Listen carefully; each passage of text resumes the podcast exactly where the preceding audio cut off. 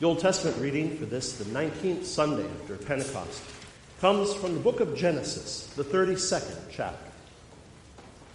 The same night, Jacob arose and took his two wives, his two female servants, and his eleven children, and crossed the ford of the Jabbok. He took them and sent them across the stream and everything else that he had. And Jacob was left alone. And a man wrestled with him until the breaking of the day. When the man saw that he did not prevail against Jacob, he touched his hip socket, and Jacob's hip was put out of joint as he wrestled with him. Then he said, Let me go, for the day has broken. But Jacob said, I will not let you go unless you bless me. And he said to him, What is your name? And he said, Jacob. Then he said, Your name shall no longer be called Jacob, but Israel, for you have striven with God and with men and have prevailed. Then Jacob asked him, Please tell me your name. But he said, Why is it that you ask my name? And there he blessed him. So Jacob called the name of the place Peniel, saying, For I have seen God face to face, and yet my life has been delivered. And this is the word of the Lord.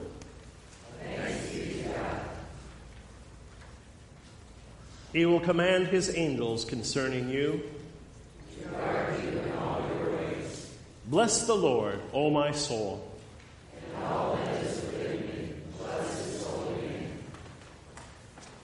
The epistle reading comes from Paul's second letter to the pastor Timothy, the third and fourth chapters.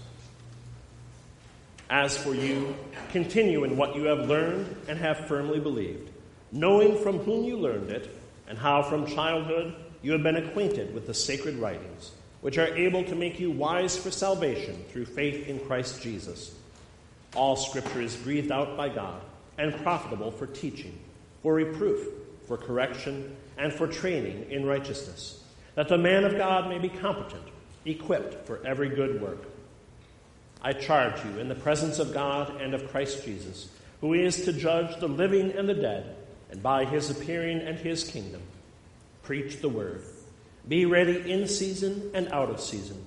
Reprove, rebuke, and exhort with complete patience and teaching.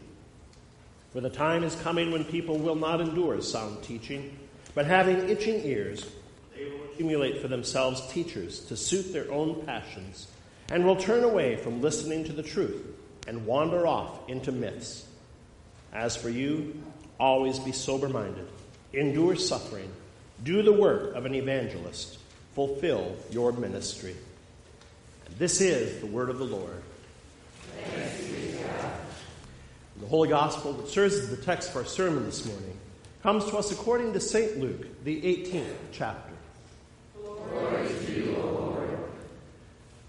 Jesus told them a parable to the effect that they ought always to pray and not lose heart. He said, In a certain city there was a judge who neither feared God nor respected man. And there was a widow in that city who kept coming to him and saying, Give me justice against my adversary. For a while he refused. But afterward he said to himself, Though I neither fear God nor respect man, yet because this widow keeps bothering me, I will give her justice, so that she will not beat me down by her continual coming. And the Lord said, Hear what the unrighteous judge says. And will not God give justice to his elect, who cry to him day and night? Will he delay long over them? I tell you, he will give justice to them speedily. Nevertheless, when the Son of Man comes, will he find faith on earth? This is the gospel of our Lord. Praise Grace, mercy, and peace to you from God our Father, and from our Lord and Savior, Jesus Christ. Amen. Mom, can I have a cookie? No. Mom, why can't I have a cookie? Because it's almost supper time. But, Mom, I really want a cookie. No. Mom, Mom, Mom, Mom, Mom, I want a cookie. I want it, I want it, I want a cookie, I want it, I want it. Fine, have a cookie and leave me alone. Yes! Works like a charm every time we visit my parents. Is this how we're supposed to pray to God? When we hear our readings today, it kind of sounds like it, doesn't it? In the Old Testament, Jacob wrestles with God and refuses to let him go until God gives Jacob a blessing. In our gospel reading, here's this widow who is denied justice.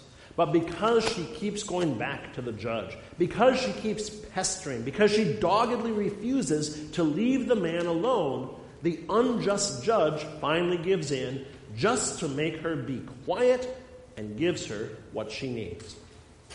So, is this what our prayer life should be like? Should we pester God? Should we keep wearing away at Him until He finally gives in?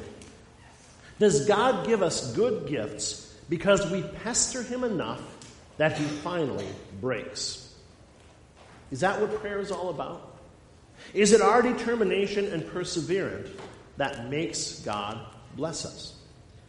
Now, there are some who claim that this is how prayer works. That if we say just the right words over and over and over and over, then God finally has to do what we say.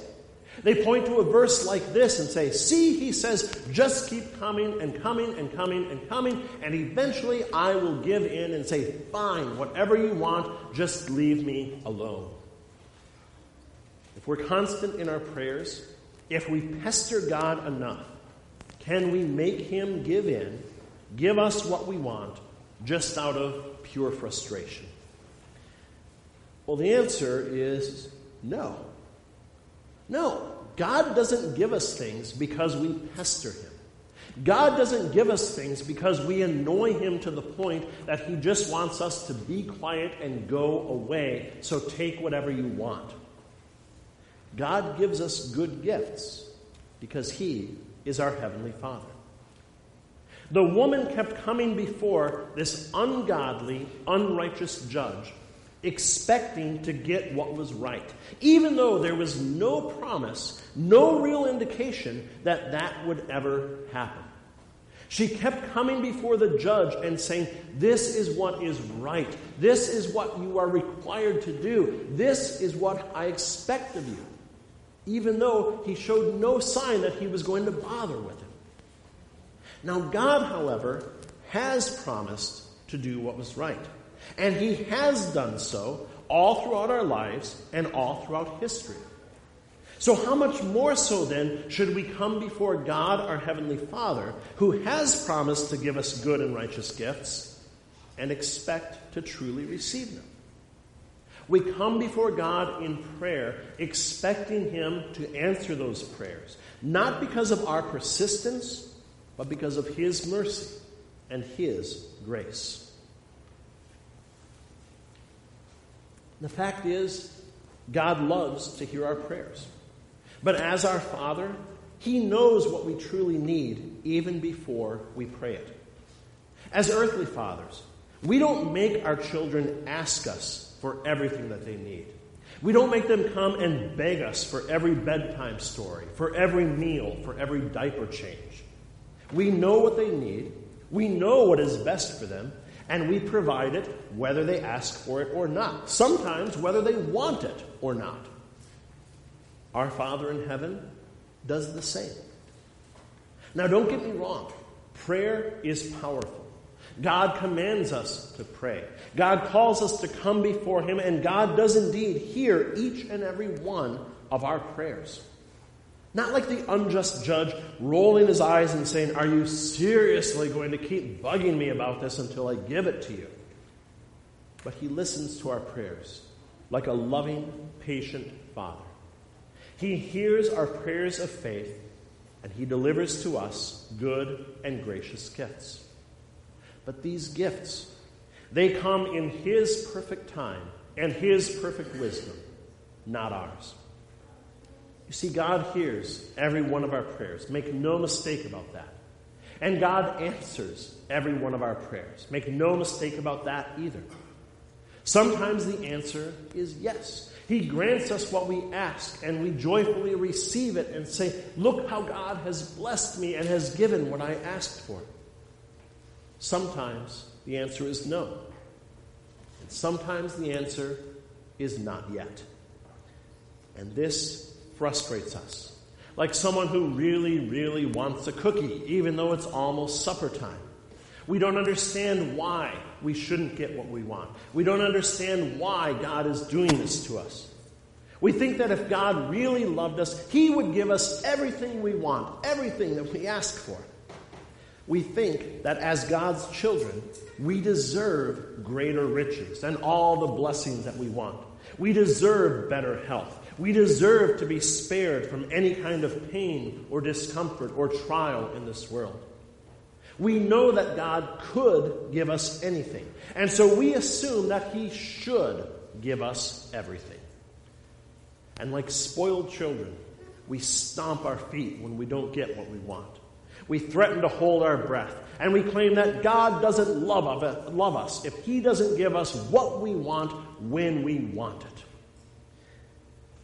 But the truth is, God's restraint in giving is in and of itself a perfect gift. Think back to your prayers. How many times have you thought of something and said, This is exactly what I need? This is the only thing that can get me out of this situation. And you didn't get that thing, and yet here you are. Oftentimes, we ask for hurtful things. God doesn't give us everything our hearts desire because our sinful hearts desire some really awful stuff. Things that we think are the best for us, but that God knows would be a stumbling block to our faith, would be a problem for us down the road. We think we know what's best, what we should get, when we should get it, and how we should get it. But God, however, knows far better than us, and His wisdom far exceeds ours. Have you ever met a child whose parents give them everything that they ask for. Every request, everything that they come to them with is handed over on a silver platter. Great kid, right? The kind of kid you just love to be around. By giving us what we need, not all that we want, God forms us. He helps us to grow instead of remaining insolent, spoiled children. He teaches us to rely on Him instead of the trinkets and gadgets of this world that we think are so important. Oftentimes, when we look back, we can see God's wisdom in not giving us what we asked for at the time. But even if we never see why God said no, if we never see why He said, you must wait on this, we still trust that it was for our best. Because as our Heavenly Father, God knows when to give and when not to give. And yet, even in his righteousness, even in his fatherly restraint, he pours out blessing upon blessing, luxury upon luxury into our lives. Not one of us is sitting here today with just the bare minimum required to survive. Because God doesn't give us just the bare minimum. We have wealth and health and ample food and friends and houses and more vehicles than drivers and video games and computers and all sorts of things that we don't truly need and yet make our lives so much more comfortable, so much more enjoyable. Every one of those things is a gift that comes from the gracious hand of God. Even if we don't recognize it as such, even if we don't give thanks to Him for every one of them, even if we haven't asked God for those things, all of it is a gift. All of these gifts are given by His grace and according to His holy and perfect wisdom. But all of those gifts pale in comparison to the greatest gift. Because this is how we receive the gift of Jesus Christ. You see, just like earthly gifts, we have wrong ideas. We ask for what we know is absolutely best. We get upset when things don't go the way that they think they should.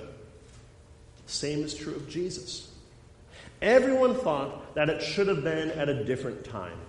From Adam and Eve on, every single generation knew the promise of Jesus and thought that the Messiah just had to come during their lifetime. This is the time for the Messiah. This is when we need him the most. This is the time that makes sense. Some people actually gave up, thinking that if God hadn't fulfilled his promise yet, he had probably forgotten and was never actually going to deliver. And then, once Jesus was born, everyone still thought it should have been done differently. He should have been born at a later time when he had radio to reach out into the entire world. He should have been born in a different place. The Pharisees wanted salvation to come through the law. The Zealots wanted it to come through war against Rome. The disciples wanted it to come through them. And yet, in his infinite wisdom, God gave us what we needed when we needed it in the absolute perfect way. Jesus came to us not in splendor and majesty, but in meekness and humility. He came to us not as a warrior or a conqueror, but as a servant. He came not to crush all those on earth who opposed him, but to lay down his life as the atoning sacrifice for those same sinners who hated him. And he did so by suffering and dying on the cross, the basic tool of humiliation and execution for the Roman Empire. This was foolishness to the world this was utter defeat in the eyes of man. But just like all of God's gifts, even though it wasn't what we expected, even though we thought God had ignored our prayers, through the cross of Jesus Christ, we received the greatest gift ever. It was a gift that we weren't pestering God for. It was a gift that we didn't even want, didn't even realize we needed. In our sin, we were dead to God and we didn't even know it or care. We wanted to be left in darkness. We wanted to be left to do whatever we wanted to do. We wanted to be left in the slavery of the devil because we were comfortable and we had been told that that was good for us. But God, who loved us while we were still dead in our transgression, while we were still his enemies by the sin that filled our lives. He was our Father even before we knew him.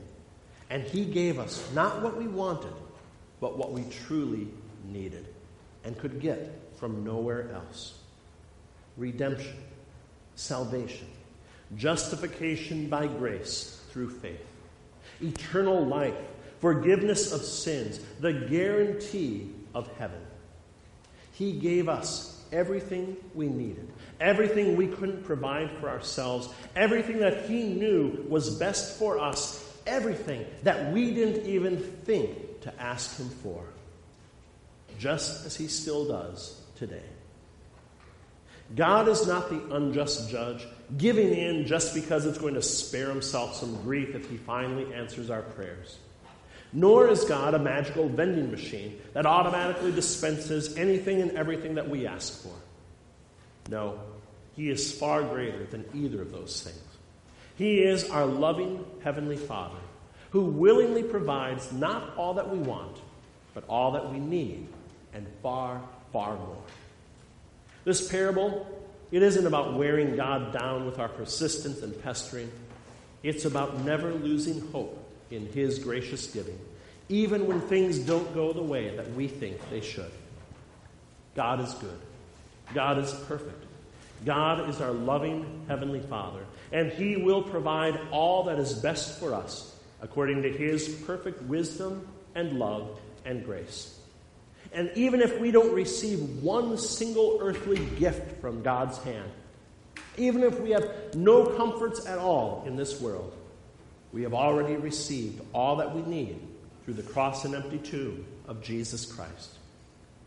Knowing the blessings that God has to give eternal life, salvation, unending paradise we should be willing to pester God to no end, to wrestle Him to the ground, to demand that He give us those blessings because we need them so much.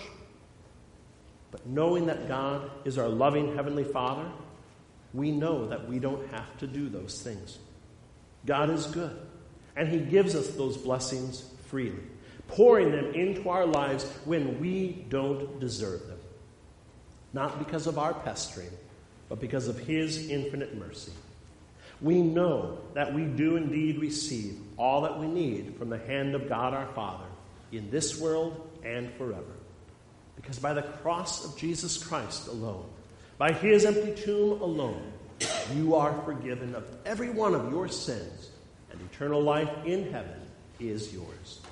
To God alone be all glory, now and forever. Amen.